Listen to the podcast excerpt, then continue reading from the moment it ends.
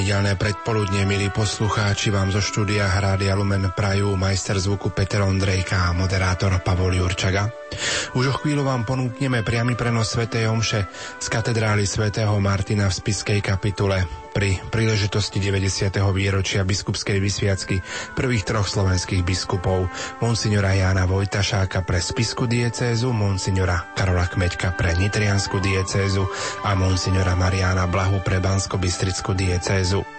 O situácii, ktorá bola vo vtedajšom Československu pred vysviackou prvých troch slovenských biskupov, hovorí v tejto chvíli cirkevný historik Gabriel Brenza. Na konci prvej svetovej vojny po rozpade Rakúska Uhorska bola vyformovaná Československá republika, ktorej vznik sa datuje k 28. oktobru v roku 1918. Situácia katolíckej cirkvi v Novej Československej republike nebola dobrá. Samotní Česi mali veľkú antipatiu ku Viedni, lebo oni patrili pod, v tom dualistickom štáte Rakúsko-Uhorskom pod Rakúsko a s Viedňou odmietali aj katolickú hierarchiu, ktorú častokrát v Čechách biskupy boli vyberaní z rakúskej šľachty. Hlavné heslo týchto dní bolo skončili sme s Viedňou, skončíme aj s Rímom. V tom období vášnivý revolučný dáv po prvých novembrových dňoch 1918 na staromestskom námestí zhodil sochu nepoškodeného počatia pani Márie, Mariánsky stĺp, pretože si milne mysleli títo ľudia, že táto socha bola postavená na víťazstvo Habsburgovcov na zakončenie 30-ročnej vojny, keď bolo potlačené České kráľovstvo. Táto situácia vrela aj medzi modernistickými kňazmi a 8. januára v roku 1920 asi 200 bývalých kňazov katolíckých založilo národnú československú církev, ktorá sa prihlásila aj k husickým, ale aj k protestantským ideálom. Túto situáciu veľmi citlivo vnímal aj apoštolský stolec v Ríme, na čele ktorého tedy stal pápež Benedikt XV. Situácia bola zložitá a napätá aj na Slovensku, keďže biskupstvá, ktoré ostali na území Československa na Slovensku, boli sufragáni, boli oni vlastne podriadení bývalým maďarským diecézám. Košická diecéza bola sufragánom Jagerského arcibiskupstva, Rožňava, Spíš, Nitra a Banská Bystrica, tí boli zasa sufragáni Ostrihomského metropolitného sídla arcibiskupstva a v podstate veľká časť Košickej diecézy, dosť veľká časť diecézy Rožňavskej prípadla do Maďarska a naopak takmer celá Ostrihomská arcidieceza prípadla na Slovensko. V tejto situácii bolo veľmi treba riešiť citlivo správu tých farností, ktorí mali biskupa na území Maďarska Ostrihomskej diecézy, preto vznikla apoštolská administratúra v Trnave. A v takejto situácii treba povedať, že aj biskupy, ktorí boli na Slovensku, sa nepriaznivo postavili ku vzniku Československej republiky a v priebehu roku 1919 ich československá vláda vykázala z územia Slovenska. Bol to prípad nitrianského biskupa, grófa Williama Batányho a bol to prípad Wolfganga Farkaša Radnaja, bansko biskupa, ktorí boli vykázaní z územia svojich diecez. Okrem toho zomrel aj spišský, aj rožňavský biskup. Jediný biskup, ktorý ostal na Slovensku, bol biskup svätého života Augustín Fischer Kolbrie, ktorý ostal v Košiciach. A tak biskupstva na Slovensku ostali uprázdnené, ale je zaujímavé, že na Slovensku na rozdiel od Česka neboli také protikatolické nálady, naopak kňazská rada pod vedením Andreja Hlinku ktorá sa zišla zo slovenských kňazov v Žiline a mala svoju organizáciu, sa dištancovala od vzniku Československej cirkvi a chcela ostať verná Rímu. A toto všetko nejako vyústilo do situácie, že koncom roku 1920 pápež Benedikt XV vymenoval tých troch slovenských biskupov, ktorých územia ostali v Československu.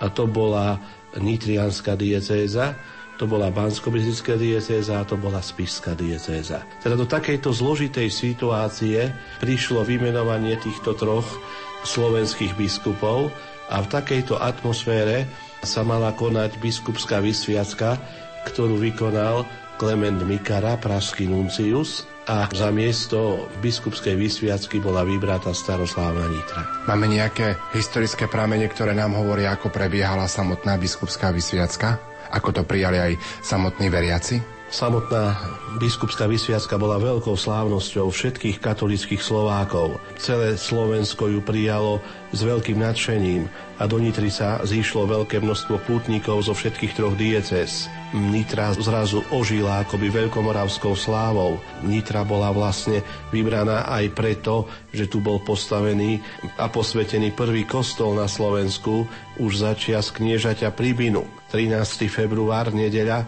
bola veľkou slávnosťou. Do Nitry pricestovalo okrem mnoho putníkov aj nuncius Mikara. Prišiel tu aj olomovský arcibiskup Cyril Antonín Stojan, ktorý bol spolusvetiteľ a praský biskup Antonín Podlaha, ktorí vykonali tento obrad v piaristickom kostole svätého Ladislava. Je zaujímavé, že títo vymenovaní biskupy boli relatívne mladí. Karol Kmetko sa narodil v roku 1875, teda mal 46 rokov biskup Jan Vojtášák mal v čase biskupskej vysviacky dokonca 43 rokov a nejaké mesiace. Iba biskup Bláha mal v čase biskupskej vysviacky 52 rokov.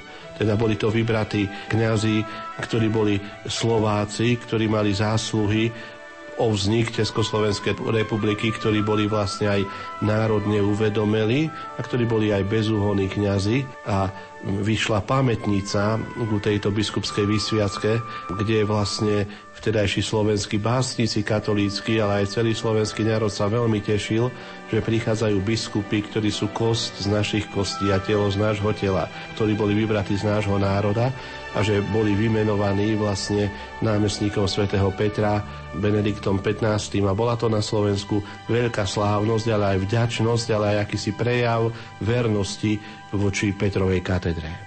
Slovenské ženy z Vajnor vyšili vlastnoručne mitry, ktoré mali krásne výšivky Sloven- so slovenským motívom.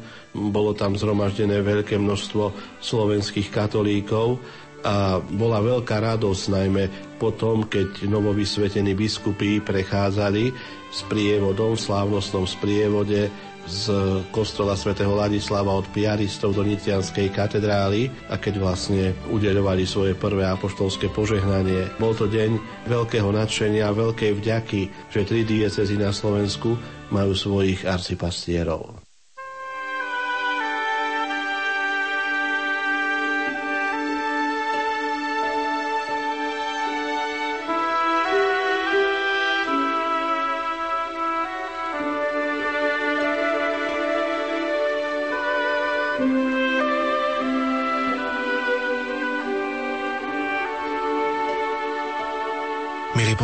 Poslucháči, v nasledujúcich minútach vám ponúkame priamy prenos Sv. Omše z katedrály svätého Martina v Spiskej kapitule.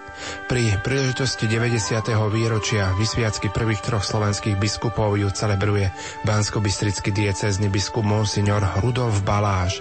Homíliu predniesie nitrianský diecézny biskup Monsignor William Judák. Koncelebruje spisky diecézny biskup Monsignor František Tondra spolu s pomocnými otcami biskupmi a kňazmi. Účinkuje schola kantórum kňazského seminára biskupa Jána Vojtašáka v spiskej kapitule pod vedením Patrika Taraja. Na orgáne hrá Marek Jamrich. Pri Svetej Omši sa budú spievať piesne z jednotného katolického spevníka čísla 244, 267 a 523. Techniku prenosu zabezpečujú Jaroslav Fabián, Peter Šulc a Peter Ondrejka.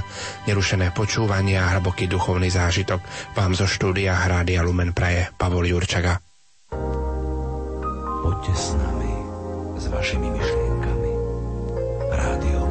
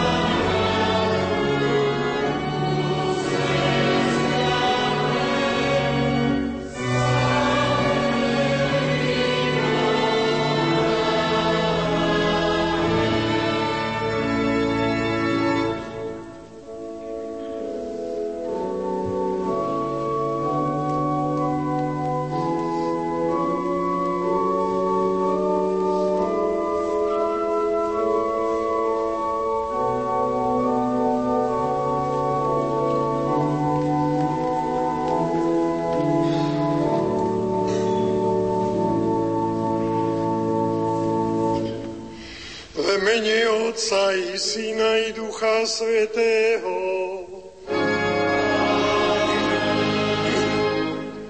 Pokoj s vami.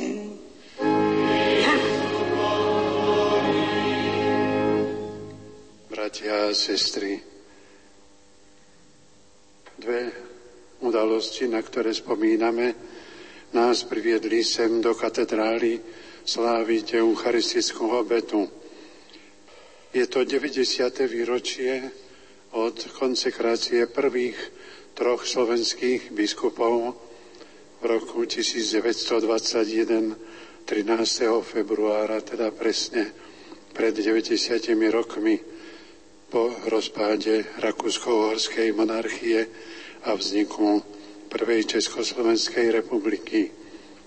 Boli to biskup Ján Vojtašák pre spisku diecézu, biskup Marian Blaha pre Mansko-Bystrickú diecézu a Karol Kmeďko pre Nitrianskú diecézu. Preto máme tu na tie diecezy zastúpené. Vítam medzi nami otca biskupa Rodolfa Baláža z Banskej Bystrice a otca Viliama Judáka z Nitry. Ďalej vítam otcov biskupov, arcibiskupa Alojza Tkáča, ktorý bol košickým arcibiskupom, teraz už je na dôchodku, a otca Milana Chautura, biskupa eparchu grecko-katolickej diecézy Košickej. Druhá udalosť, ktorú slávime, je náš valentínsky odpust, pretože medzi katedrálou a rezidenciou bol pôvodne kostolík, ktorý bol zasvetený svetému Valentínovi a preto slávime aj tento odpust, pretože zajtra je jeho liturgická spomienka. Všetkých vás vítam na tejto bohoslužbe, ale zvlášť mládež spod Braniska, ako to tradične slávime to na, vo februári.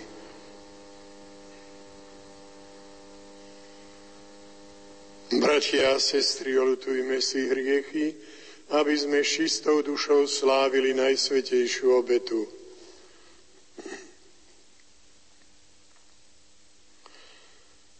Zmiluj sa nad nami, Pane.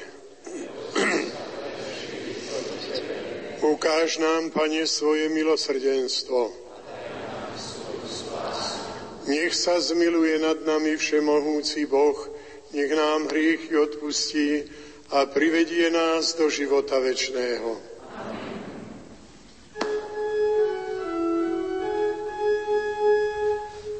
Amen.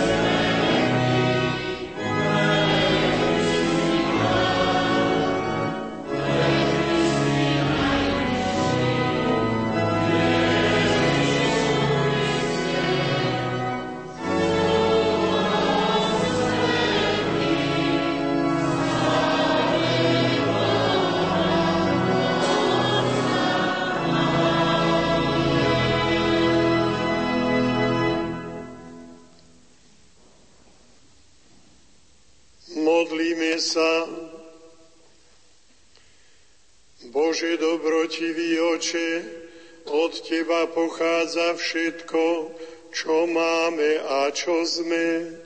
Osvieť našu mysel, aby sme v každom dare videli Tvoju ocovskú lásku, ďakovali Ti z celého srdca a milovali ťa zo všetkých síl skrze nášho pána Ježiša Krista, Tvojho syna, ktorý je Boh a s Tebou žije a kráľuje v jednote s Duchom Svetým po všetky veky vekov.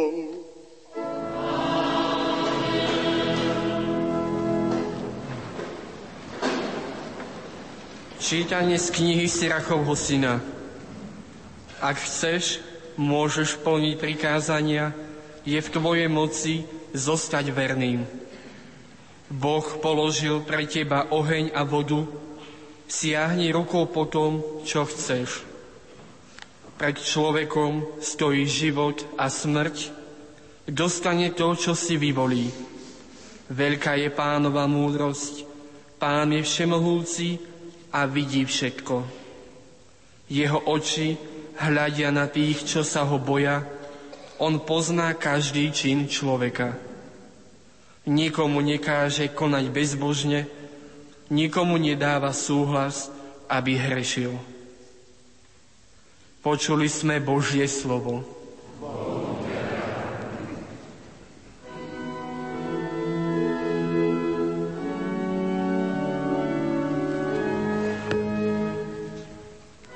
Blažení tí, čo kráčajú podľa zákona pánovho.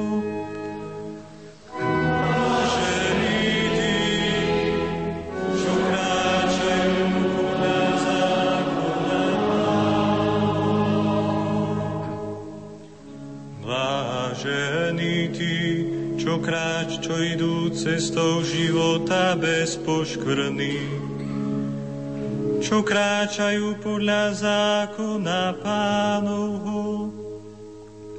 Blažení tí, čo zachovávajú jeho príkazy a celým srdcom ho vyhľadávajú.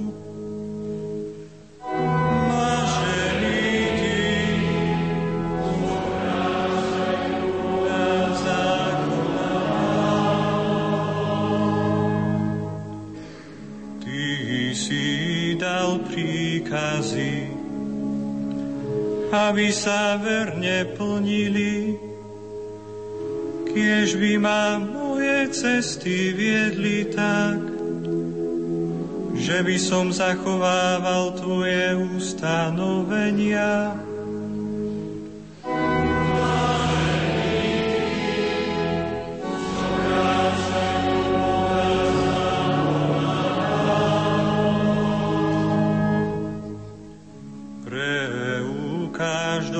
Svojmu služobníkovi ja budem žiť. A tvoje slova zachovám. Otvor mi oči, aby som pozoroval divy tvojho zákona.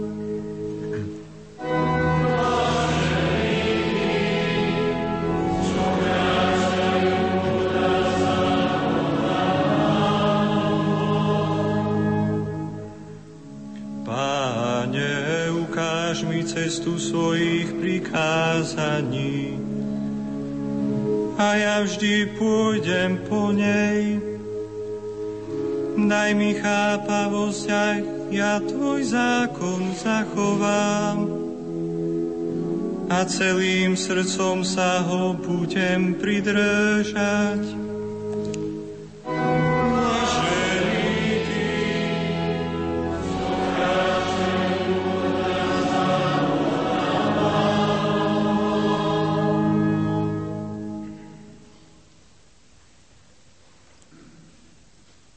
Čítanie z prvého listu svätého Apoštola Pavla Korintianom.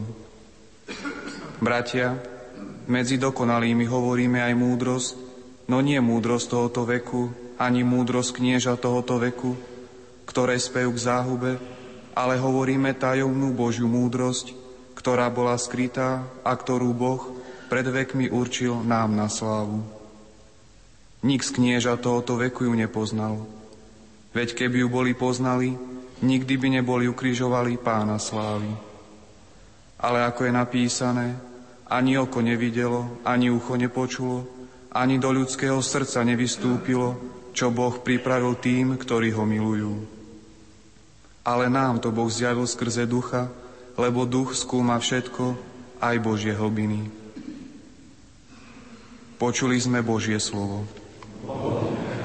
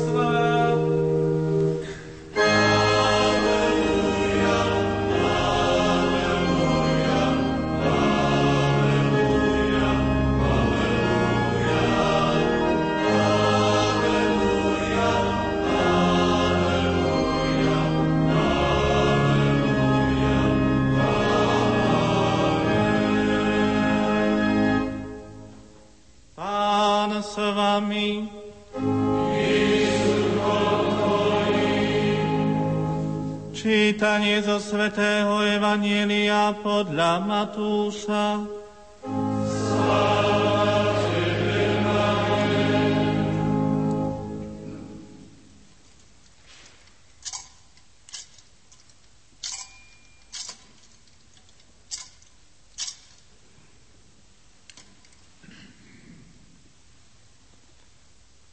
Ježiš povedal svojim učeníkom, Nemyslíte si, že som prišiel zrušiť zákon alebo prorokov.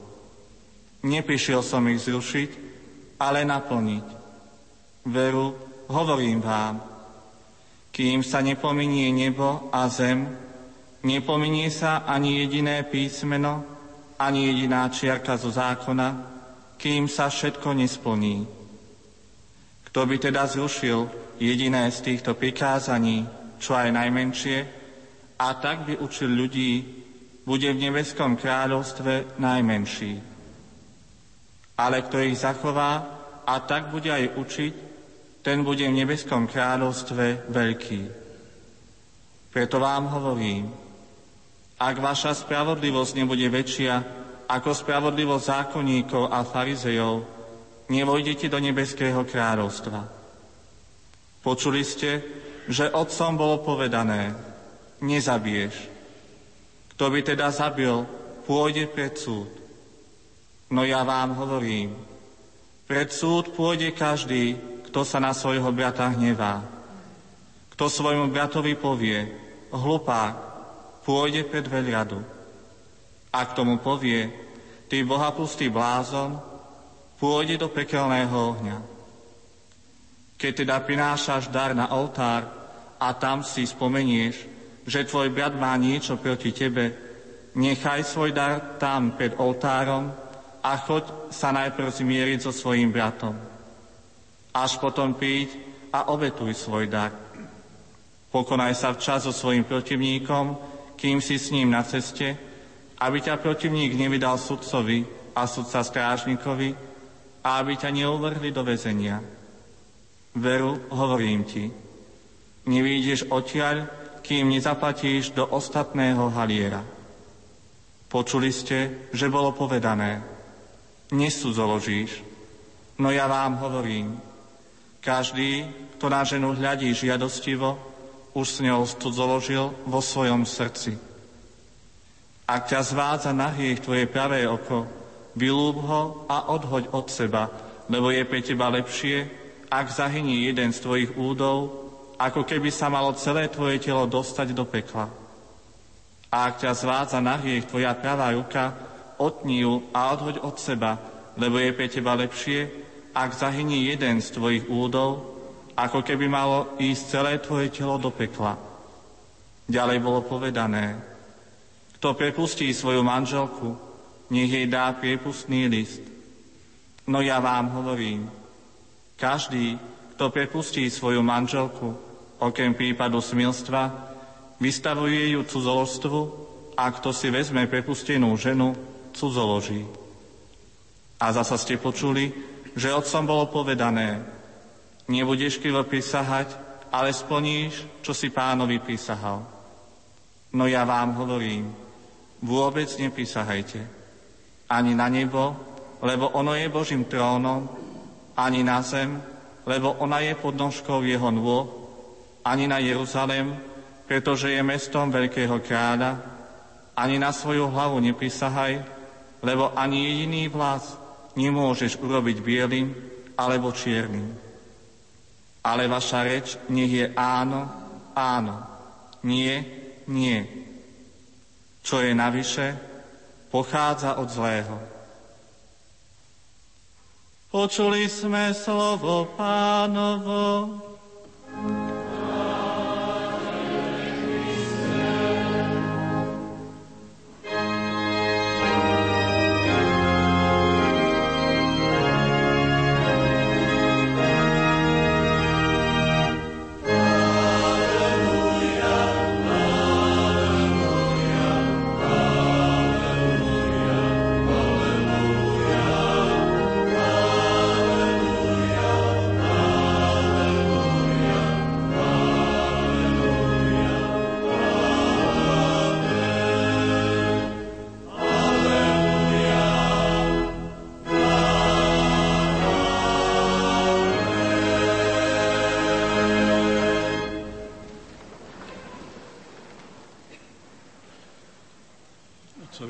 Biskupy, drahí bratia a kniazy, milí seminaristi, diakoni zasvetení, drahí bratia a sestry, milá mládež.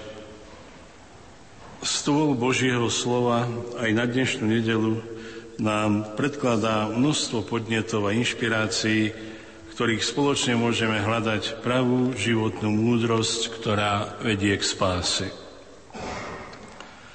Všimnime si spoločne predovšetkým to, že Pán Ježiš nás upozorňuje na to, že náš život je cesta, na ktorej nie je ľahké obstať a preto naša spravodlivosť musí byť vyššia, dokonalejšia, ako sa javí len na vonok.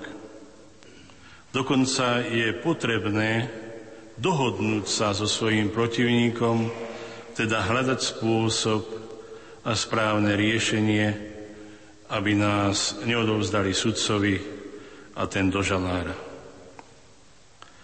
Všemovúci Boh nám ponúka život v pravde a pravej múdrosti, aby sme žili podľa Jeho zákona, ktorý nám poskytne slobodu podľa zákona lásky.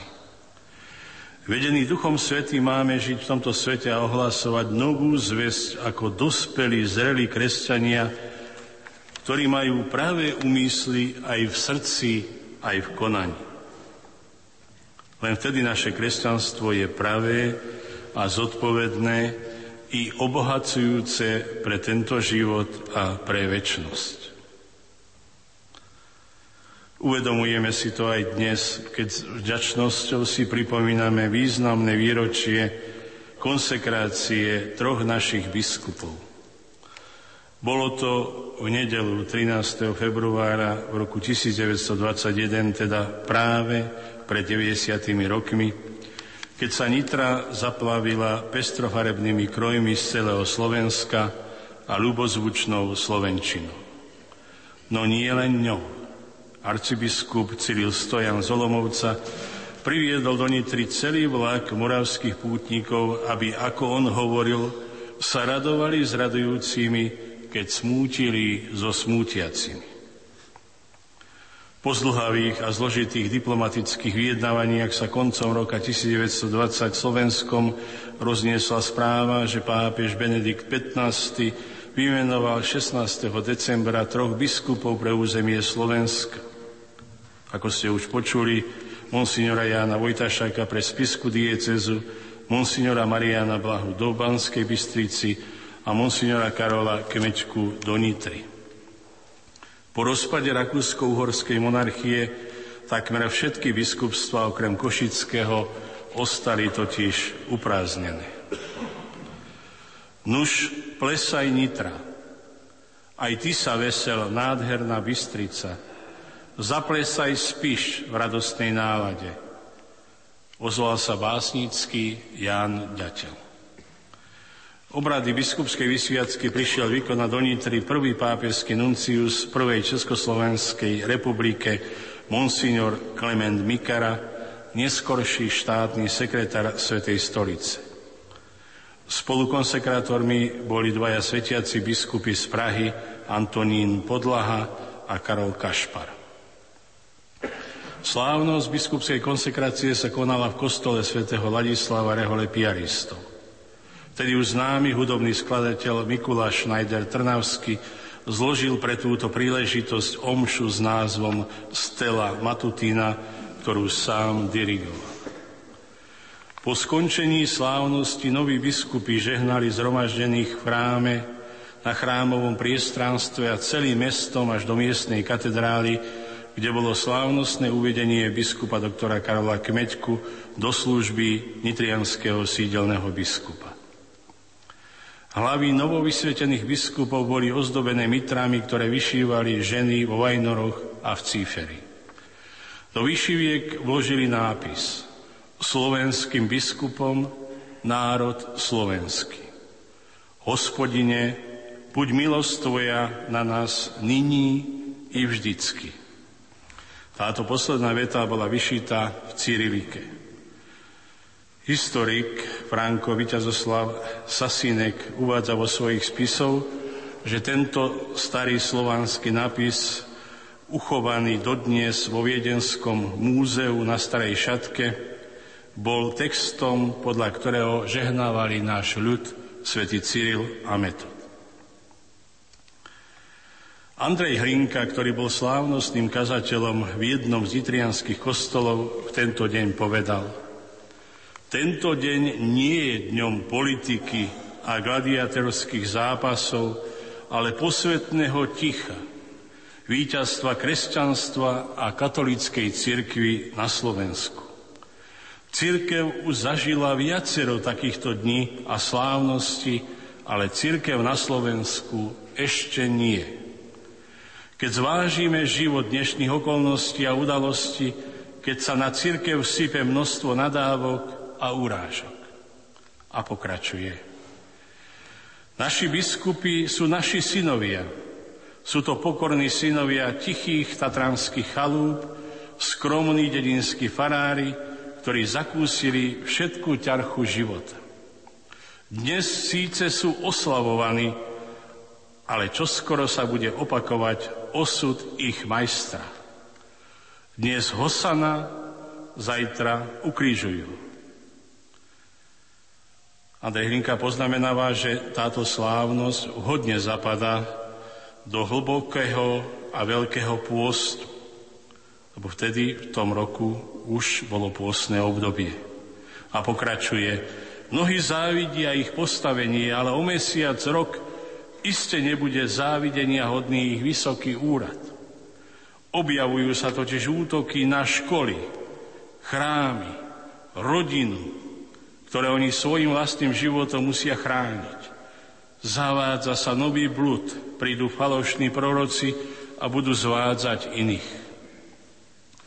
Biskup musí vhody nevhod povedať pravdu, hore i dolu. A tá pravda, celá povedaná podľa príkazu pána, tá bolí a má mnoho protivníkov a nepriateľov.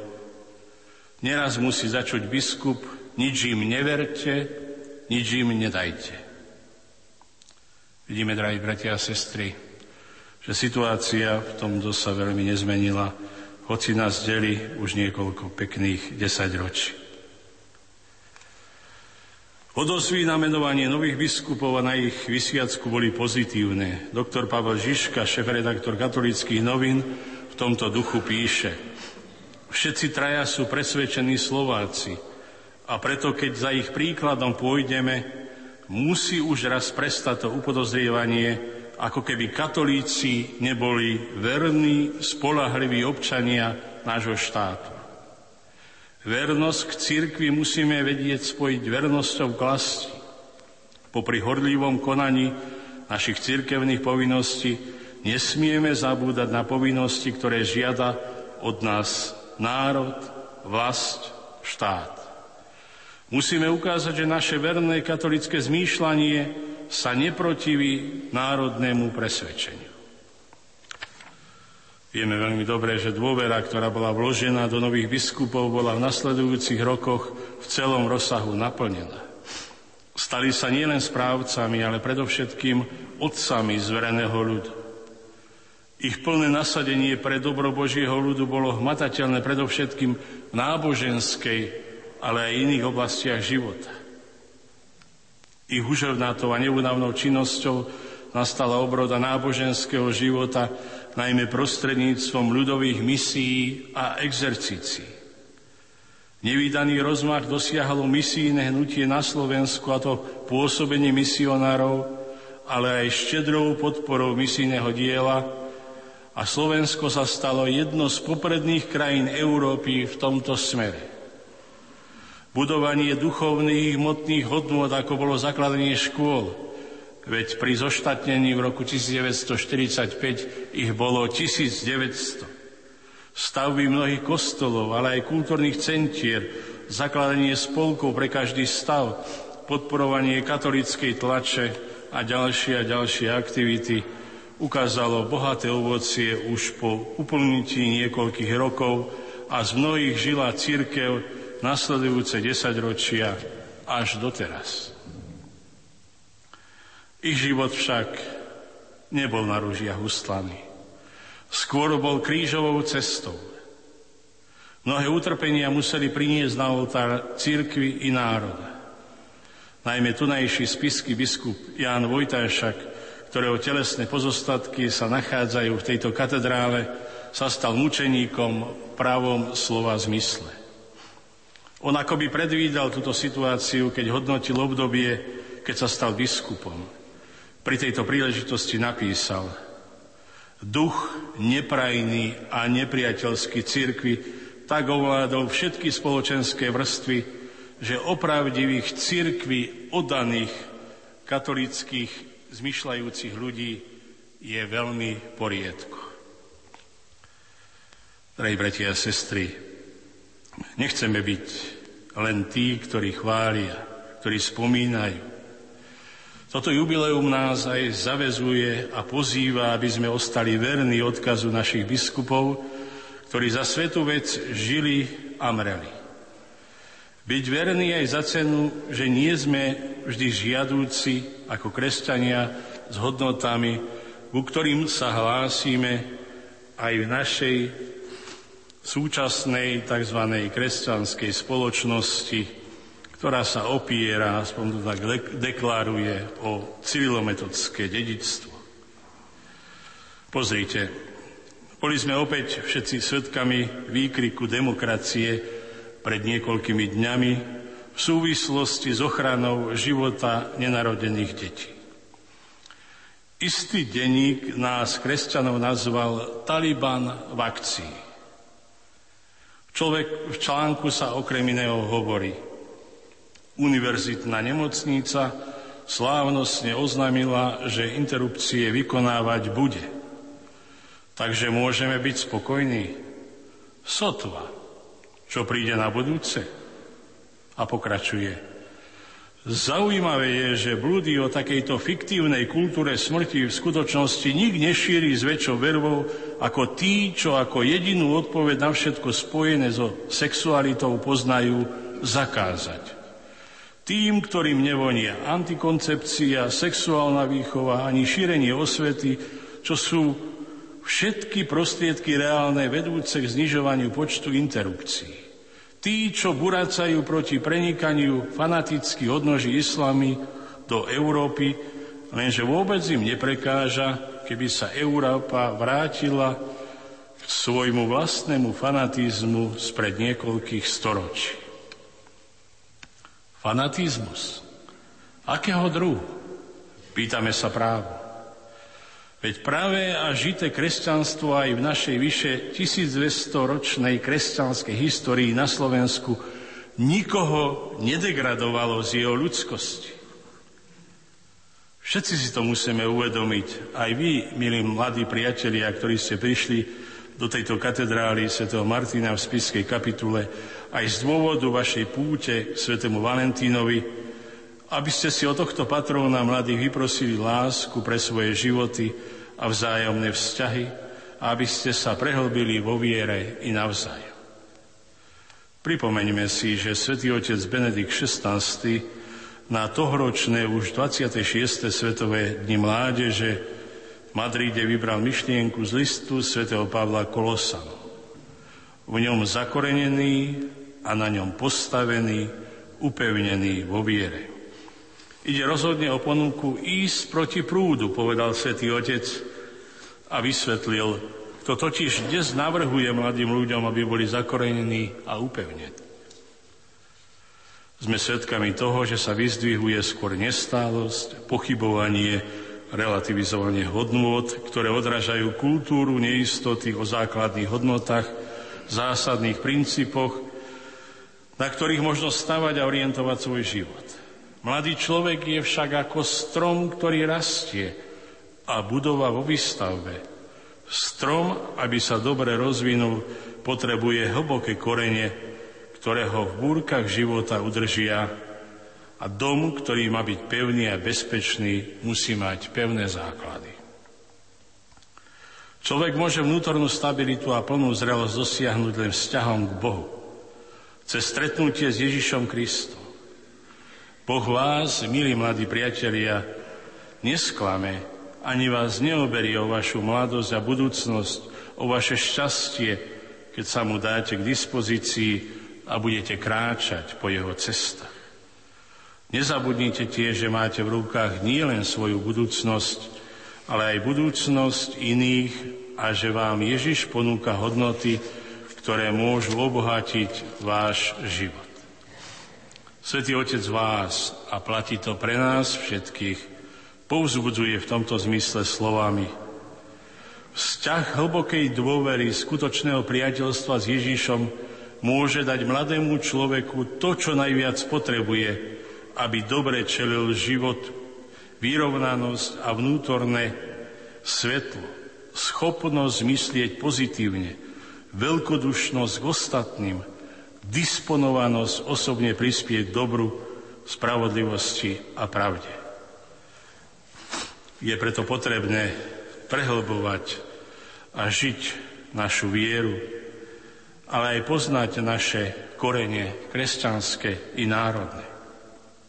Odporúčam vám zobrať si niekedy do rúk napríklad knihu od amerického autora Tomasa Woodsa ako katolícka církev budovala západnú civilizáciu, kde môžete nájsť zdravé sebavedomie o svojej viere, církvi, aj na základe historických skutočností. My sa totiž nemáme za čo červenať. Drahí bratia a sestry, milí poslucháči Rádia Lumen, Vieme ako veriaci ľudia, že Boh nie je vzdialený od nás. V ňom žijeme, hýbeme sa a sme. Je vždy našou budúcnosťou, cieľom a súčasne nás prevádza našim životom. Toto vedomie vo viere dáva nám nepredstaviteľnú istotu na všetkých našich životných cestách, teda aj v našich životných rozhodnutiach. On stanovil pravidla nášho života, rešpektujúc našu slobodu. Tak ako sme počuli v prvom čítaní, pred nami je život a smrť, dobro a zlo. Dostaneme to, čo si vyberieme. Boh nám určil aj cieľ nášho putovania. Buďme ochotní s ním spolupracovať, aby naše kresťanstvo bolo pravé, obohacujúce a bolo aj cestou k väčšnému životu v spoločenstve s ním. Lebo blažení sú tí, ktorí kráčajú podľa Tvojho zákona, Pane. Amen.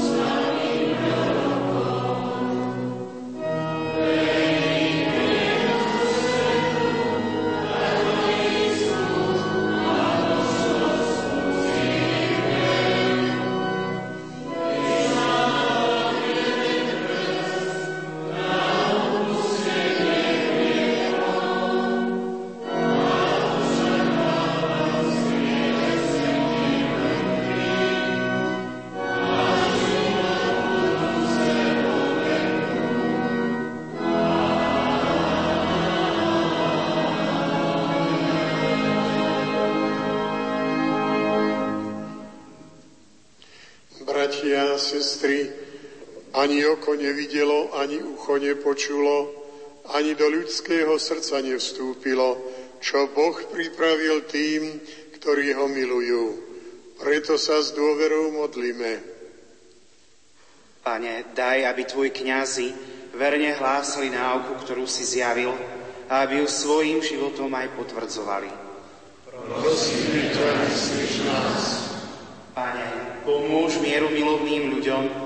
Odstrániť zo sveta násilie a vojny.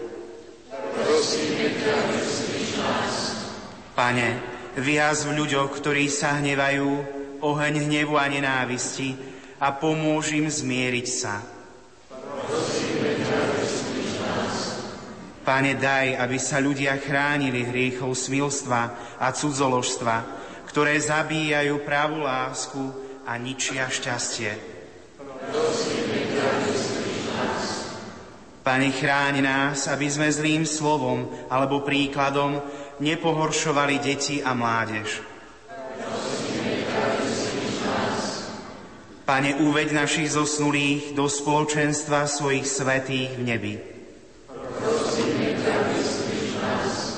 Pane Ježišu, osláv svojho služobníka biskupa Jána Vojtašáka, aby nás jeho príklad podnecoval k obetavosti pre dobro viery.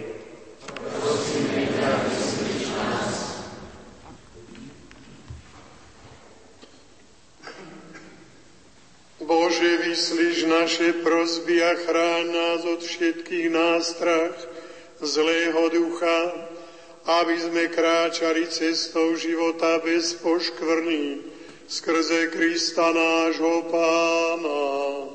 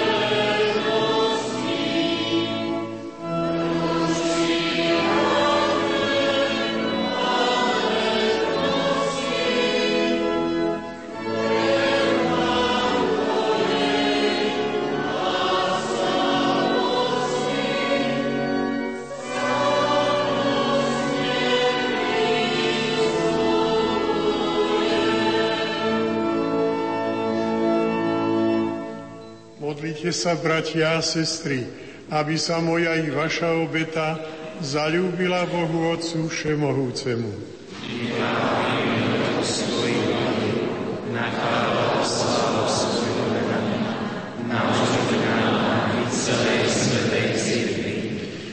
Dobrotivý Bože, prinášame Ti obetu chvály a vďaky za prijaté dobrodenia a pokorne prosíme, pomáhaj nám, aby sme na Tvoju slávu užívali všetko, čo si nám udelil bez našich zásluh skrze Krista nášho Pána. Pán s vami. Hore srdcia.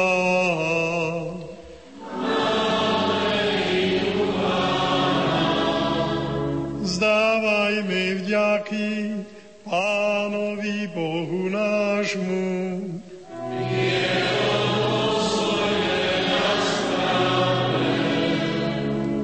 Je naozaj dôstojné a správne, dobré a spásonosné, vzdávať vďaky vždy a všade Tebe, Pane, Svetý Oče Všemohúci a Večný Bože, lebo hoci Ty nepotrebuješ našu oslavu, predsa príjmaš naše vďaky, pretože nás nesmierne miluješ.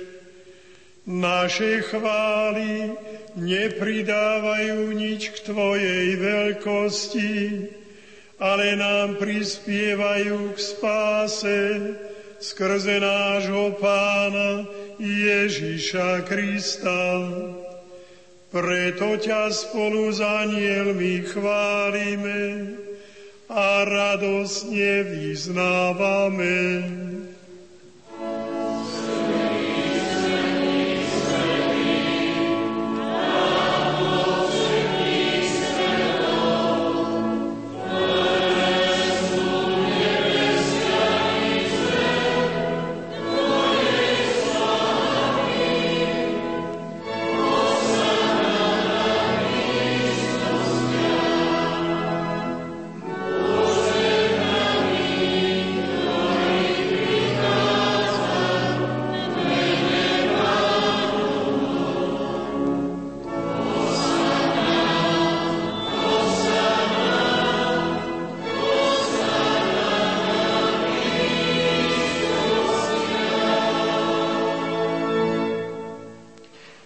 Naozaj si svetý oče a právom ťa chváli každé tvoje stvorenie, lebo skrze svojho syna, nášho pána Ježiša Krista, mocou a pôsobením Ducha Svetého oživuješ a posvecuješ všetko a ustavične si zhromažďuješ ľud, aby od východu slnka až po jeho západ prinášal tvojmu menu obetu čistú. Preto ťa, Oče, pokorne prosíme, láskavo posveď svojim duchom tieto dary, ktoré sme ti priniesli na obetu, aby sa stali telom a krvou Ježiša Krista, Tvojho Syna a nášho Pána, ktorý nám prikázal sláviť tieto tajomstvá. On v tú noc, keď bol zradený, vzal chlieb, zdával ti vďaky a dobrorečil, lámal ho a dával svojim učeníkom hovoriac. Vezmite a jedzte z neho všetci, toto je moje telo, ktoré sa obetuje za vás.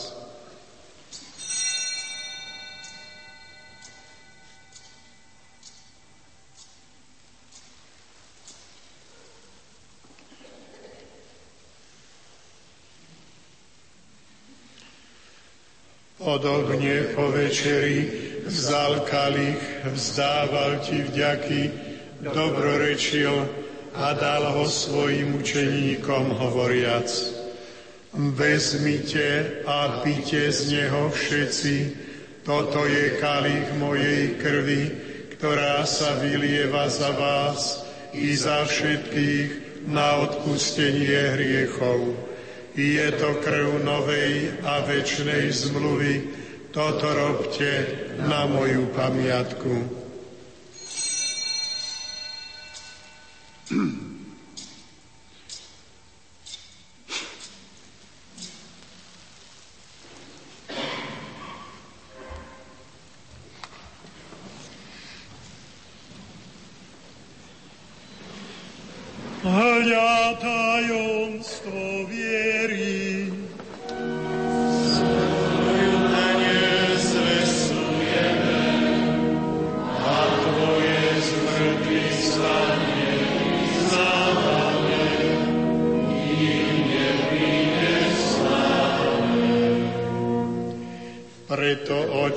Keď slávime pamiatku spásonosného umúčenia Tvojho Syna i jeho slávneho zmrtvých stania a na nebo vstúpenia, akým očakávame jeho druhý príchod, prinášame Ti so zdávaním vďaky túto živú a svetú obetu. Zhliadni prosíme na dar svojej cirkvi a spoznaj v ňom obetovaného baránka, ktorý podľa Tvojej vôle zmieril nás s Tebou a všetkých, ktorí sa živíme telom a krvou Tvojho Syna, naplň Duchom Svetým, aby sme boli v Kristovi jedno telo a jeden duch. Nech Duch Svetý urobi z nás ustavičnú obetu pre Teba, aby sme dostali dedičstvo s Tvojimi vyvolenými, najmä s preblahosovenou Pannou Máriou, Božou rodičkou, s Tvojimi svetými apoštolmi a so slávnymi mučeníkmi, so svetým Martinom a so svetým Valentínom a so všetkými svetými, ktorí nám, ako úfame, ustavične pomáhajú svojim orodovaním u Teba.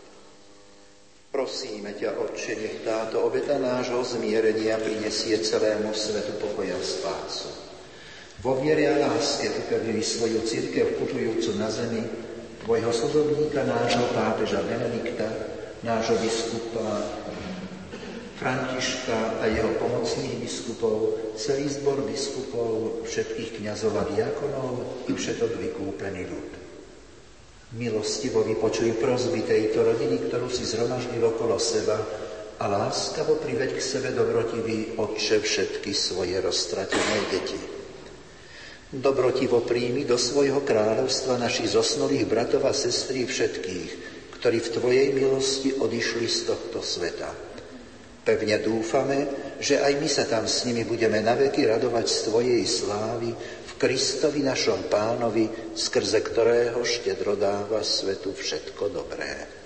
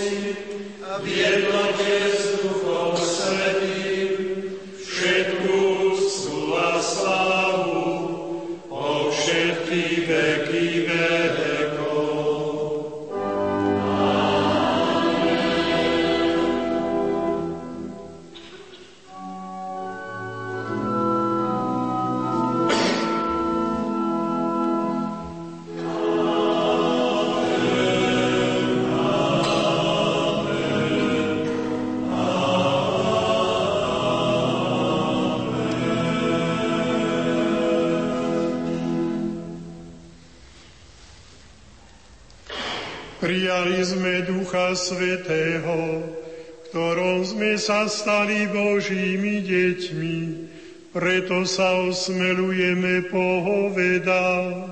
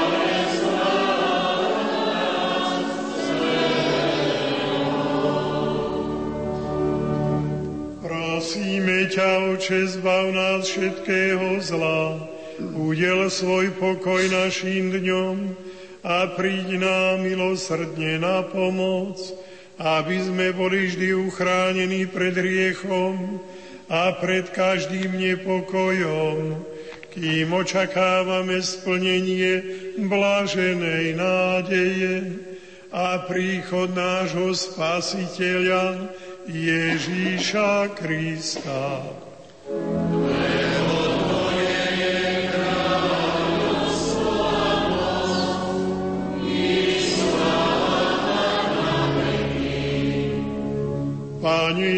Ježišu Kriste, Ty si povedal svojim apoštolom, Pokoj vám zanechávam, svoj pokoj vám dávam, nehľad na naše hriechy, ale na vieru svojej církvy a podľa svojej vôle jej milostivo daruj pokoj a jednotu, lebo Ty žiješ a kráľuješ na veky vekov.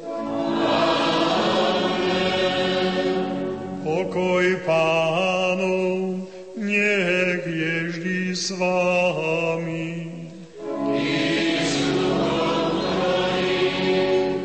Dajte si znak pokoja. Pokoja,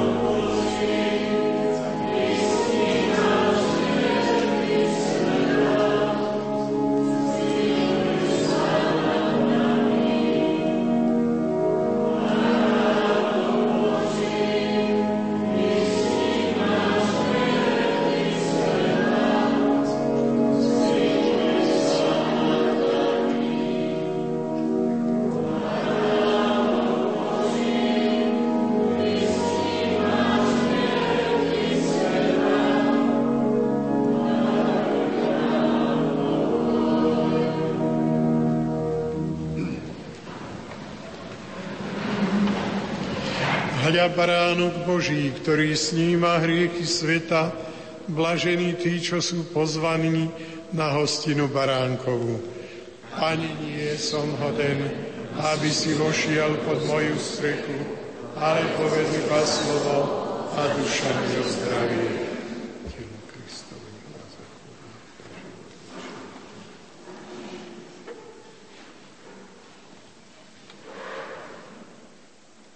Modlitba duchovného svetého príjmania Môj Ježišu, verím, že si v najsvetejšej oltárnej sviatosti skutočne prítomný. Klaniam sa ti a milujem ťa nadovšetko. Z lásky k tebe lutujem všetky svoje hriechy. Sľubujem, že sa budem vyhýbať každej hriešnej príležitosti. Moja duša túži po tebe, ale keďže ťa teraz sviatostne nemôžem prijať, príď aspoň duchovne so svojou milosťou do môjho srdca. Daj, aby som vždy žil v Tvojej milosti a tak plnil Tvoju vôľu. Ty žiješ a kráľuješ na veky vekov. Amen.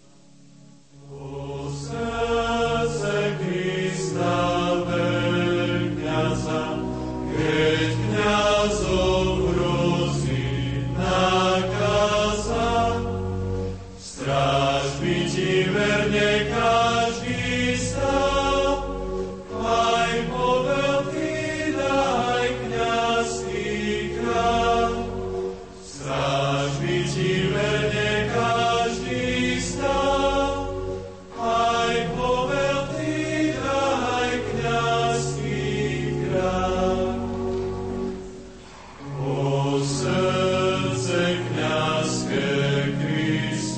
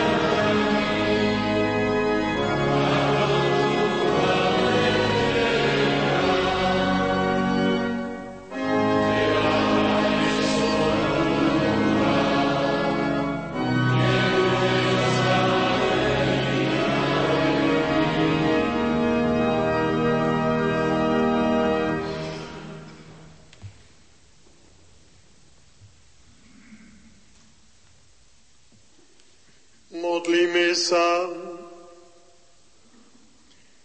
Milostivý Bože, sviatosným pokrmom dal si nám účasť na spásonosnej obete Tvojho Syna, ktorú sme slávili na poďakovanie, naplná silou a radosťou, ktoré vyvierajú z tejto sviatosti, aby sme Ti slúžili s väčšou odanosťou a dosiahli od Teba ďalšie dobrodenia, skrze Krista nášho Pána.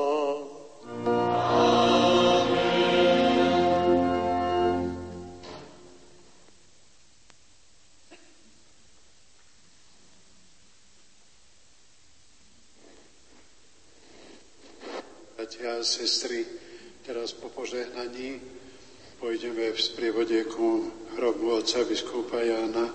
Tam sa pomodlíme desiatok ktorý slávne z mŕtvych vstal a modlitbu za jeho blahorečenie. Deti sú pozvaní a mládež sú pozvaní do seminára na občerstvenia, potom majú ďalší program. Chcem ešte, zabudol som na začiatku, pozdraviť všetkých poslucháčov a poslucháčky Rádia Lumen, ktorí nás sprevádzali svojimi modlitbami pri tejto svetej omši. Pán s vami.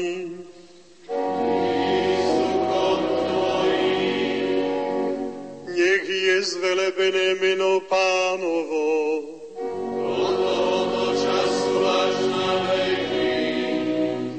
Naša pomoc mene pánovom.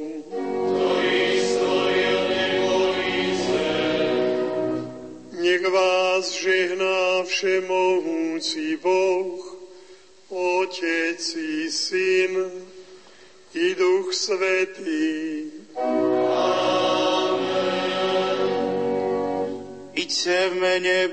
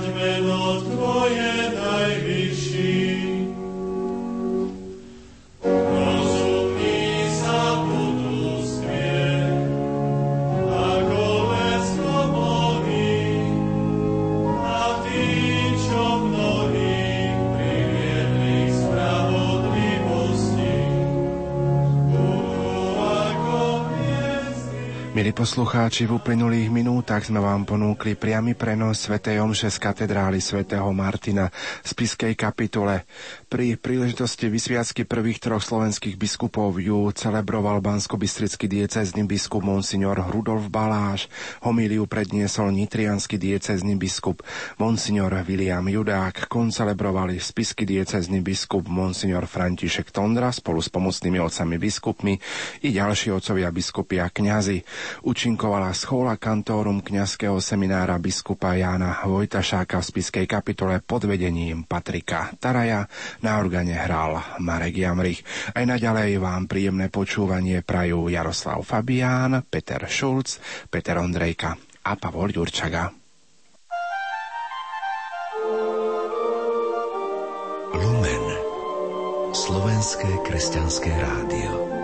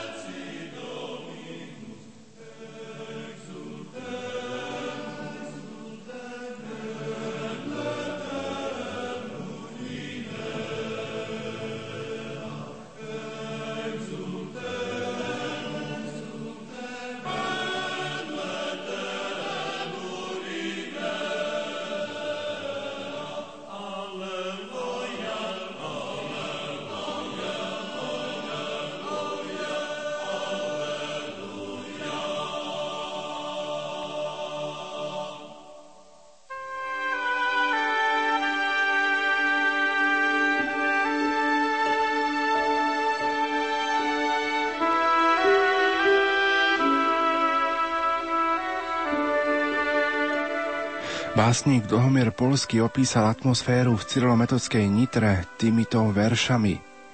Zahučí zvon katedrály, všetky vrstvy prejme. Semka, semka, vyznačenci, na posviacku zrejme. Vkročí Karol, Ján i Marián, tklivý plinie obrad, hospodine všeriadiaci, akých vecí obrad. Hnú, hnú sa suché kosti, emeráma od radosti prísny svorad i blahoslav, strofy rečnia žalmu. Dobrý náš Boh víťazství, hlas Slovákom dal palmu. Zaplesajú Trenčín, Liptov, Oravy hmiel kopce, zvírgajú sa do vádivé tlupy jahňač kopce. Po lazúrach, grúňov sedlách splamenia sa vatry, až to praská, až to duní, až sa nebe zjatrí. Zhrmí národ, všetko zrovnám, Živ Boh, zlatých biskupov nám, po svetiniach Tedeumov hymnu zjačia vplyvnú. S kmeďkom, blahom Vojtašákom zošli blahá hrivnu. Milí poslucháči, zaujímavé sú aj biskupské heslá prvých troch slovenských biskupov. Karol Kmeďko mal biskupské heslo Láska všetko premáha. bansko biskup Marian Blaha mal biskupské heslo Tichým bude patriť zem a spisky diecezny biskup Monsignor Jan Vojtašák mal biskupské heslo, lebo svojim anielom dá príkaz o tebe, aby ťa strážili na všetkých tvojich cestách. A tak si poďme prvých troch slovenských biskupov v krátkosti predstaviť. Slovo má v tejto chvíli opäť cirkevný historik a farár v Selciach, doktor Gabriel Brenza. Doktor Karol Kmeďko bol kňaz Nitrianskej diecézy. Narodil sa v roku 1875 vo Veľkých Držkovciach, okres Bánovce nad Bebravou. Pôsobil v rozličných službách Nitrianskej diecézy. Naposledy pôsobil ako farár vo farnosti Teplička nad Váhom pri Žiline. Ujal sa vlastne vedenia Nitrianskej diecézy, obnovil Nitrianský diecézny seminár, bol veľkým priaznivcom misií, pozval do, do svojej diecezy spoločnosť Božieho slova verbistom, ktorým, ktorí za jeho výdatnej pomoci postavili misijný do Matky Božej na Nitrianskej kalvárii. Bol to biskup všeobecne veľmi vážený vo svojej diecéze. Treba pripomenúť, že v roku 1944 mu udelil pápež Pius XII titul osobného arcibiskupa, teda bol na konci svojho života vymenovaný za arcibiskupa a zomrel krátko pred Vianocami v roku 1948, keď sa už z rôzov pozeral na nástup totality a keď márne bránil po roku 1945 katolické školy.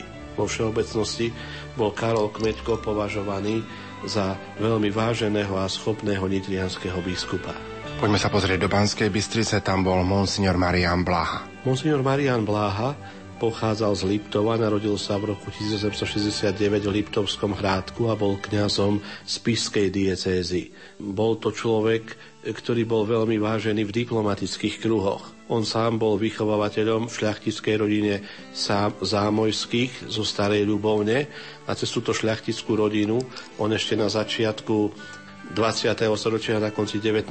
storočia poznal takmer všetky kráľovské rody, kráľovské rody Európy.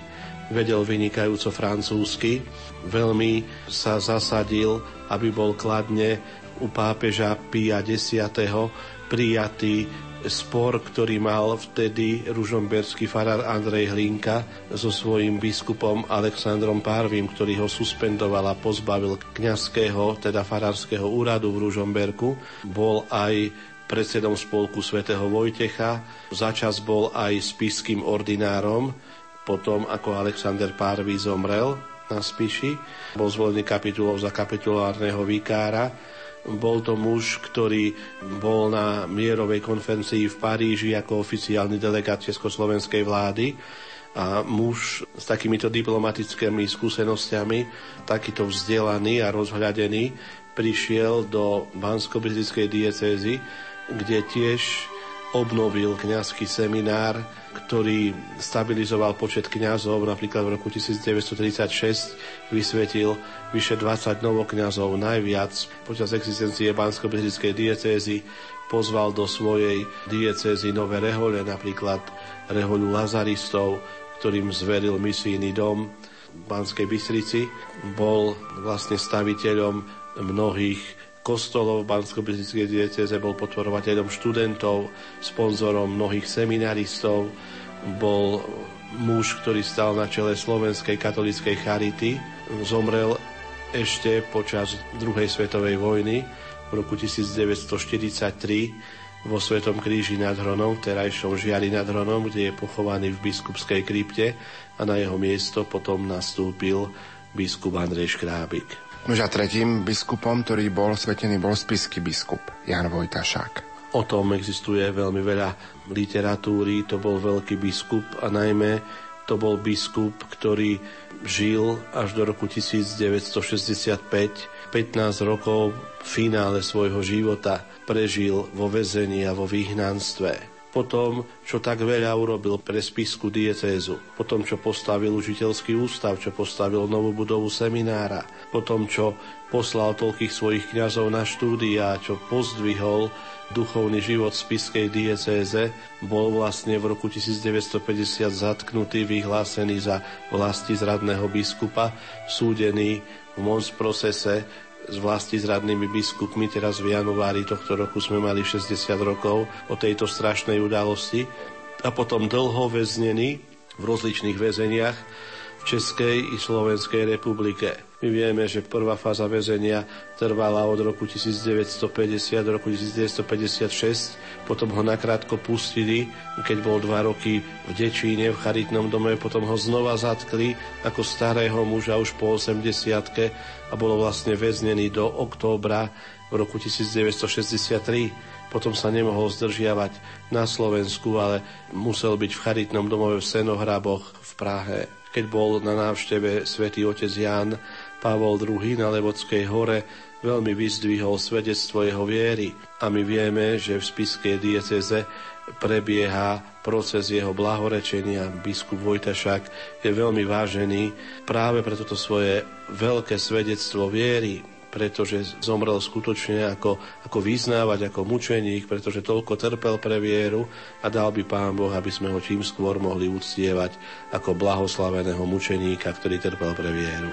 Dnes teda máme 90 rokov od vysviacky prvých troch slovenských biskupov. Aký odkaz to môže priniesť aj pre nás, pre ľudí v súčasnosti? Katolíci na Slovensku v roku 1921 sa veľmi zomkli okolo svojich pastierov a pri vysviacke aj vo svojich diecezách prejavili vernosť svojim biskupom a vernosť teda ešte mu Petrovmu nástupcovi Benediktovi 15. Je to výzva, hadám aj pre nás, aby sme aj my prežívali svoju vieru v jednote so svojimi biskupmi vo vernosti terajšiemu svetému otcovi Benediktovi XVI. Aby sme prehlbenie viery chápali v jednote a spolu s našimi pastiermi, s našimi arcipastiermi, s našimi biskupmi, ktorí teraz vedú jednotlivé slovenské diecézy. Toľko cirkevný historik doktor Gabriel Brenza. V tejto chvíli dajme slovo aj spiskému dieceznému biskupovi monsignorovi Františkovi Tondrovi. Rozhovor s ním pripravil Peter Majda. Pripomíname si 90. výročie vysviacky prvých troch slovenských biskupov. Čo má ľuďom toto výročie povedať? Bolo to po prvej svetovej vojne, keď sa rozpadla Rakúsko-Horská monarchia a vznikli nové nástupnické štáty. Do toho padlo aj Slovensko, ktoré sa spojilo s Českom do Československej republiky. Za monarchie biskupy boli Maďari a teraz Slovensko dostalo v 21. roku prvých troch biskupov Slovákov, takže to bola isté veľká radosť a je význam tejto udalosti si docenujeme aj teraz. Aký bol prínos biskupa Jana Vojtašáka pre církev na Slovensku a pre spisku diecézu? Biskup Jan Vojtašák sa veľmi dobre zmocnil svojej úlohy. Biskupom sa stal v dobe, kedy liberalizmus sa začal presadzovať najmä z českej strany. Poznáme dobre Masarykov svetonázor aj jeho plány osamostatniť církev teda preč od Ríma. Bolo treba veľmi bojovať o to, aby sa církev na Slovensku udržala vo svojej vernosti k Rímu a biskup Jan Vojtašák tomto zohral veľkú rolu. Vo vzťahu k diecéze, čo pre diecézu znamenal? Takto by bolo treba veľa vecí spomínať, ktoré biskup Jan Vojtašák urobil, ale predovšetkým sa usiloval o výchovu kňazov, lebo kňazi sú piliere nositeľia cirkevného života vo farnostiach. Cirkevné školy veľmi zakladal a propagoval pre nich aby boli učitelia, obnovil učiteľský ústav pre mužov v Spiskej kapitule a v Levoči vybudoval a otvoril učiteľský ústav pre devčatá, pre ženy. A tak sa staral, aby cirkevné školy mali dobrých, statočných učiteľov. Čo je nové v procese jeho blahorečenia? Proces blahorečenia pokračuje. V jesení som bol v Ríme na kongregácii pre kauzy svetých a tam nám povedali, že proces nie je odložený v šupliku, ale sa na ňom pracuje. Treba ešte niektoré veci dopracovať a ja verím, že sa to podarí. Ako môžu v tomto procese pomôcť veriaci katolíci?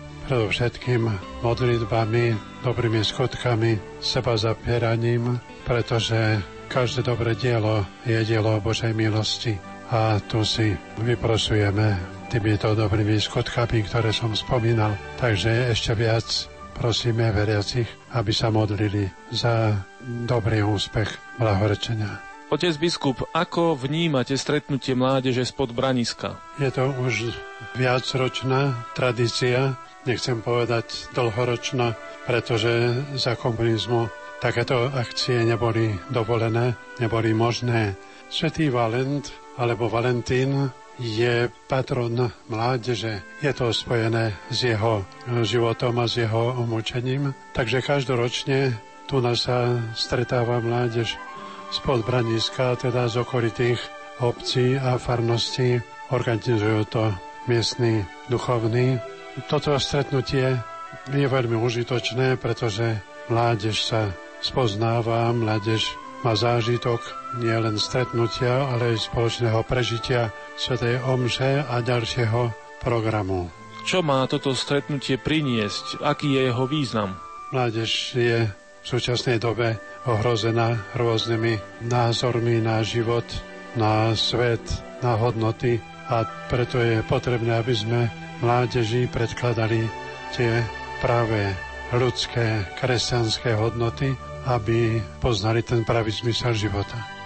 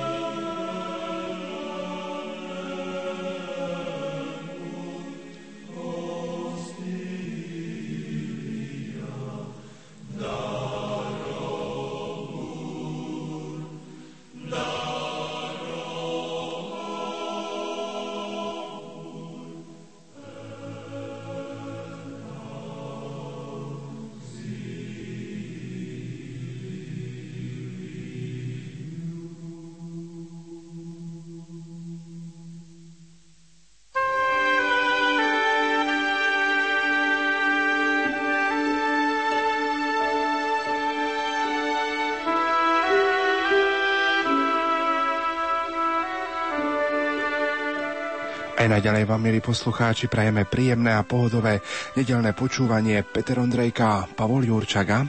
Pastoračný plán katolíckej cirkvi na Slovensku vyzýva, aby sme oživili a aktualizovali evangelizačné posolstvo solunských bratov, aby sme znovu objavili kresťanské korenia a tradície, ktoré sú v našom národe živé a hlboké. A tak v nasledujúcich minútach vám ponúkame slova z prednášky cirkevného historika doktora Gabriela Brenzu, ktorá odznela na konferencii hnutia spoločenstiev 2. februára práve tu v Banskej Bystrici. Priatelia, tak teda nech sa vám príjemne počúva. Každé cyrilometodské výročie bolo veľkým požehnaním pre církev na Slovensku a pre slovanské národy vôbec a že prinieslo vždy veľa dobra. Spomeniem aspoň také tri veci. V roku 1863, keď bolo milénium, tak vlastne bol obnovený Velehrad a biskupy, ktorí boli na Slovensku, najmä biskup Štefan Mojzes, urobili veľmi veľa pre propagáciu cyrilometodskej úcty a cyrilometodská úcta a uvedomenie si koreňov cyrilometodských pomohlo nielen k duchovnej obnove, ale aj k národnému prebudeniu. Z toho dedictva sa zrodila Matica Slovenská a všetky národné ustanovizne, ktoré tu boli v polovici 19.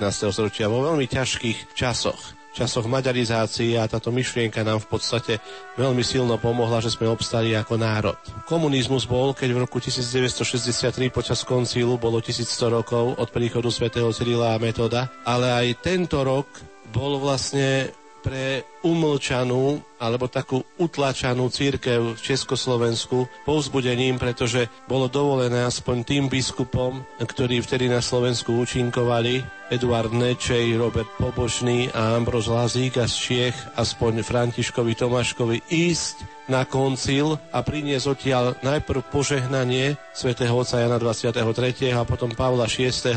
a mnohé také pozitívne ohlasy z koncilu, čo veľmi pomohlo cirkvi na Slovensku. Mnohí sú tu zo staršej generácie, ktorí prežívali veľmi intenzívne rok 1969, keď bolo 1100 rokov od smrti svätého Cyrila a keď dlho, teda potom na 30 rokov nebolo nič, ale vtedy masovo putovali Slováci do Ríma, do baziliky svätého Klimenta, kde sa vlastne stretli s pápežom Pavlom VI, tiež v ťažkých časoch po koncilového zmetku, keď boli aj pre pápeža povzbudením, ale aj stretnutie s pápežom v Ríme bolo pre nás povzbudením. A už ja osobne som mal to šťastie, že som v podstate ako seminarista po prvom ročníku v roku 1985 bol na púti na Velehrade, kde slúžil ako vyslanec svätého otca Jana Pavla II.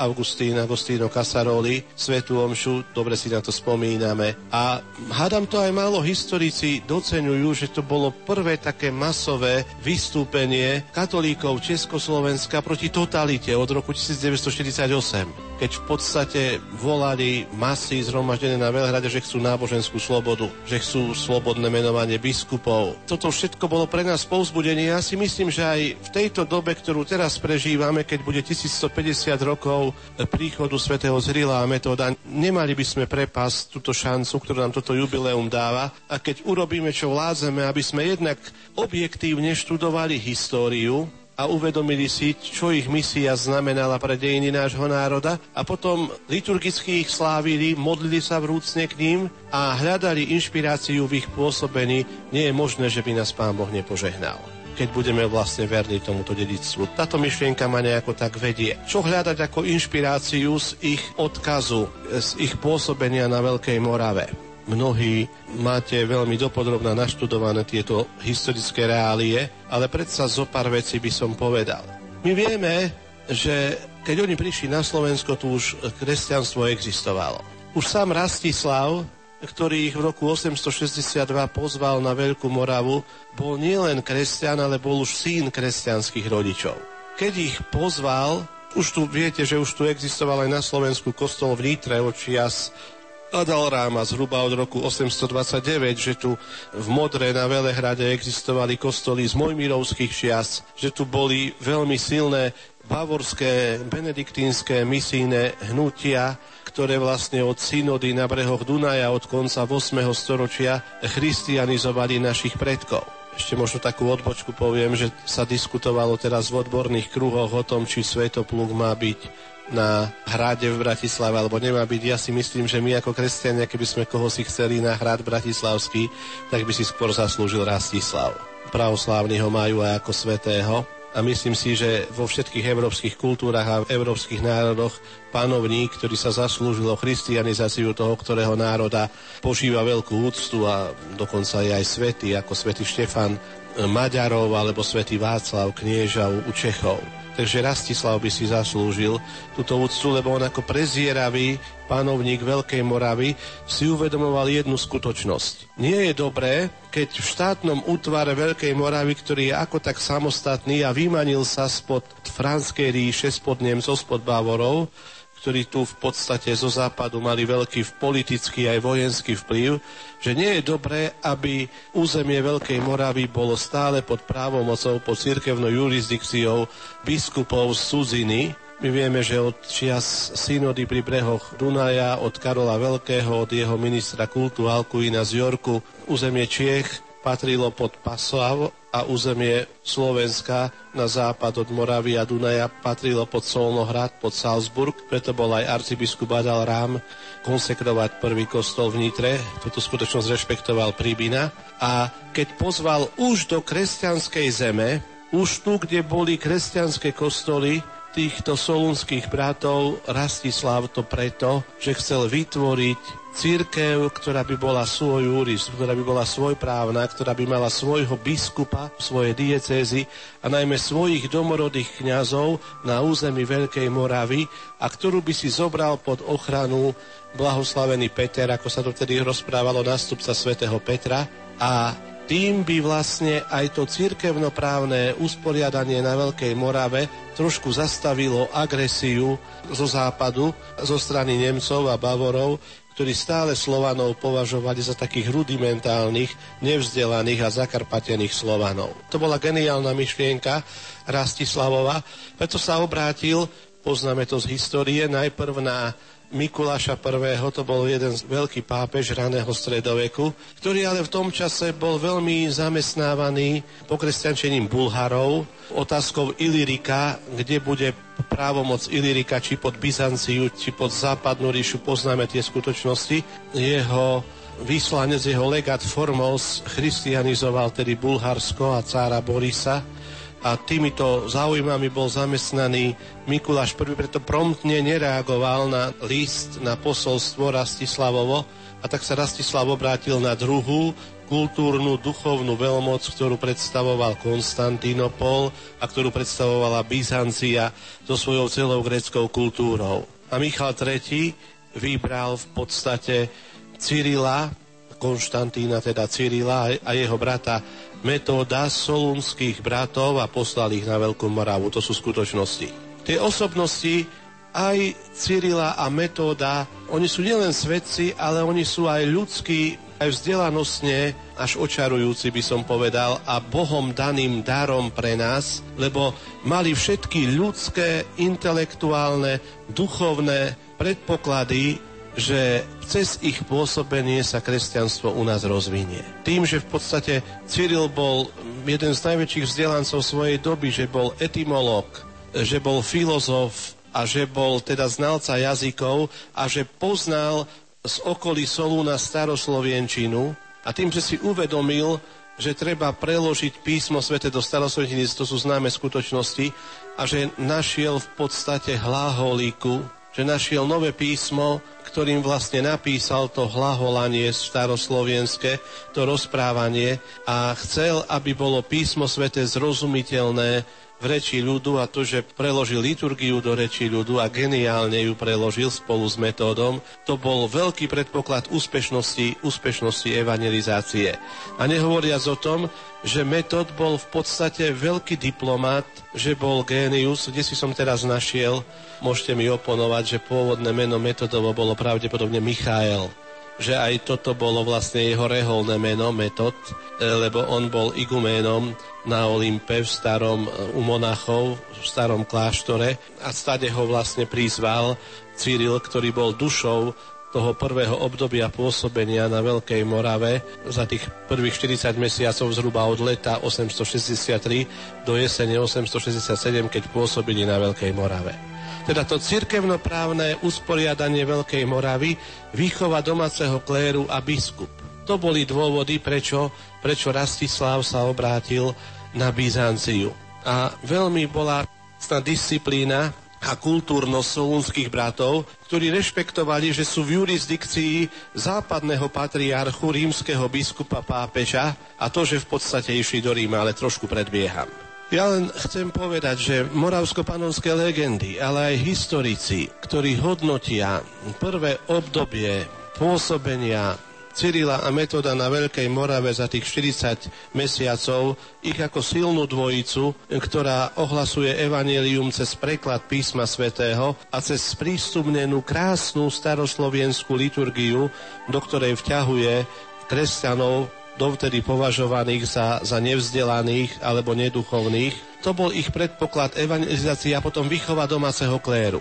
Tých chlapcov, ktorí oni vedomi si toho, že potrebujú zachovať cirkevné právo, že potrebujú zachovať jurisdikciu, zobrali predstaviť pápežovi, aby ich mohli vysvetiť za kňazov pre Veľkomoravskú církev. Toto pôsobenie Cyrila a Metoda v tej prvej fáze bolo tak silné, že z hradiska na hradisko ich prijímali s veľkou otvorenosťou, rozumeli prekladu písma svätého do staroslovienčiny ktoré prijímali s otvoreným srdcom a radosne spievali liturgiu.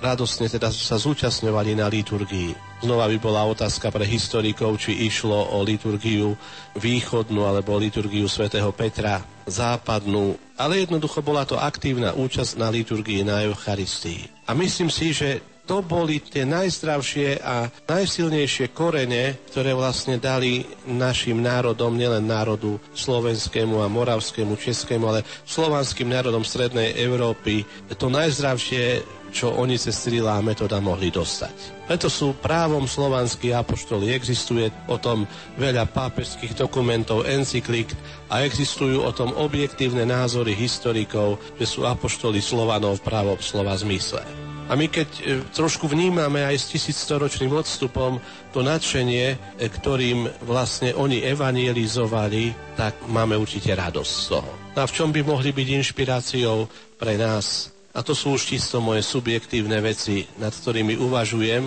a priznám sa vám, že ja veľmi rád uvažujem o svetom Cyrilávi a Metodovi, pretože správcom alebo farárom v kostole, e, ktorý bol v máji v roku 1863 biskupom Mojzesom ako jeden z prvých kostolov na Slovensku zasvetený svetému Cyrilovi a Metodovi. On vybavil cez viedenského nuncia u pápeža blahoslaveného Pia IX, aby si kostol Celsia smenil patrocínium a osobne požehnal obraz svätého Cyrila a Metoda, čím sa vlastne stal aj náš chrám centrom cyrilometovskej úcty. Aj otec biskup Rudolf ho takto vyhlásil koncom 90. rokov.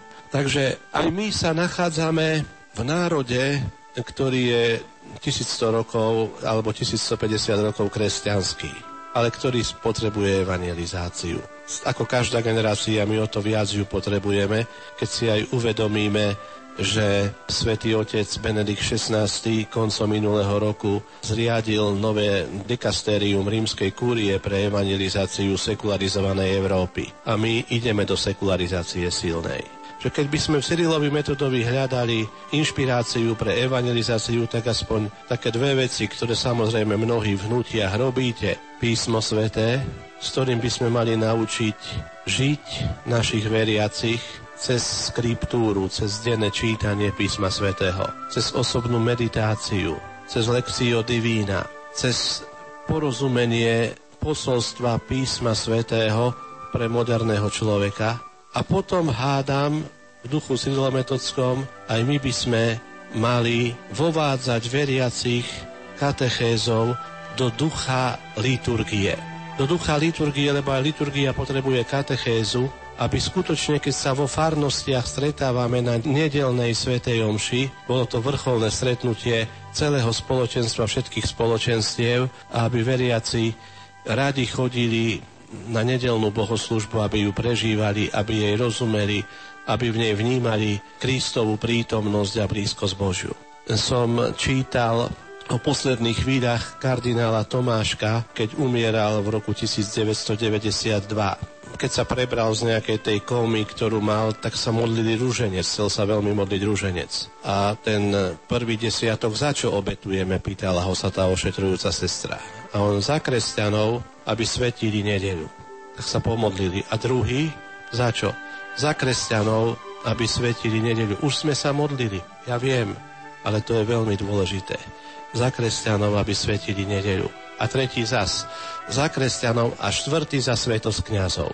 Aj to je vlastne otázka cyrilometodská, ktorá tu bola výchova nového kléru, horlivého kléru, vzdelaného kléru, ktorý by vyšiel z ľudu, vlastne cyrilometodského v tom právom slova zmysle a ľudu slúžil. Tak aj my naučiť kresťanov v novej evangelizácii rozumieť písmu, žiť z písma, žiť z Biblie, žiť zo skriptúry, čítania písma svätého, z lekcie divína, z meditácie nad písmom svetým, za tom zaostávame za protestantskými denomináciami veľmi na jednej strane a na druhej strane naučiť veriacich rozumieť liturgii, svetiť nedeľu. Teraz máme liturgiu nádhernú v reči ľudu. Môžeme o nej robiť katechézy.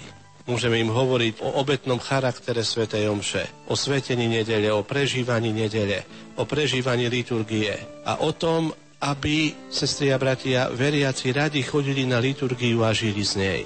Ja si myslím, že hádam aj v ústredí našej cirkvi si to uvedomujú. Teraz sme ako farári robili štatistiky, keď sa stále pýtajú asi aké percento veriacich chodí ešte na nedelnú bohoslužbu. Že je to nejaký ten prejav viery, keď ešte cítia veriaci potrebu ísť na nedelnú bohoslužbu a tých, ktorí možno idú na tú nedelnú bohoslužbu, naučiť cez skriptúru, cez čítanie písma svätého a meditáciu nad ním a cez prežívanie liturgie k hĺbšiemu vzťahu k Ježišovi Kristovi. To by sme si hádam mohli zobrať ako takú inšpiráciu z blížiaceho sa silometovského jubilea. Budú putovať relikvie, bude určite iste veľa usmernení od otcov biskupov, bude iste veľa aj sympózií, aj vedeckých seminárov, vyjde mnoho odbornej literatúry, ale toto hádam takú myšlienku, keď začíname prvý rok prípravy na toto jubileum ako inšpiráciu pre novú evangelizáciu. Nič nové, ale vynášať z pokladnice veci nové a staré a čerpať vlastne z histórie, z koreňov duchovných a odovzdávať ich novej generácii. To je, hádam, to, o čom vždy pri Silometodskej úcte spievame, že to je dedictvo otcov. Milí poslucháči, v tento sviatočný deň vám už o chvíľu ponúkneme prostredníctvom televízie Lux v priamom prenose modlitbu Aniel pána z Vatikánu. Zo štúdia Rádia Lumen vám prajeme príjemné počúvanie a bohatý duchovný zážitok. Už o chvíľu odozdáme slovo kolegom do televízneho štúdia. Pastiera katolíckej cirkvi pápeža Benedikta 16 počasie aj priaznivé, možno aj kvôli tomu mnohí prichádzajú. Ale aj my cez tieto masovo konečné prostriedky môžeme si nájsť čas, aby sme vypočuli slova svätého Otca a zamysleli sa aj v dnešný deň. A Svetý Otec prichádza a svojim zvyčeným pozdravom vystretnými rukami zdraví prítomných pútnikov, ale aj nás. Pripravme sa, aby sme prijali jeho slovám.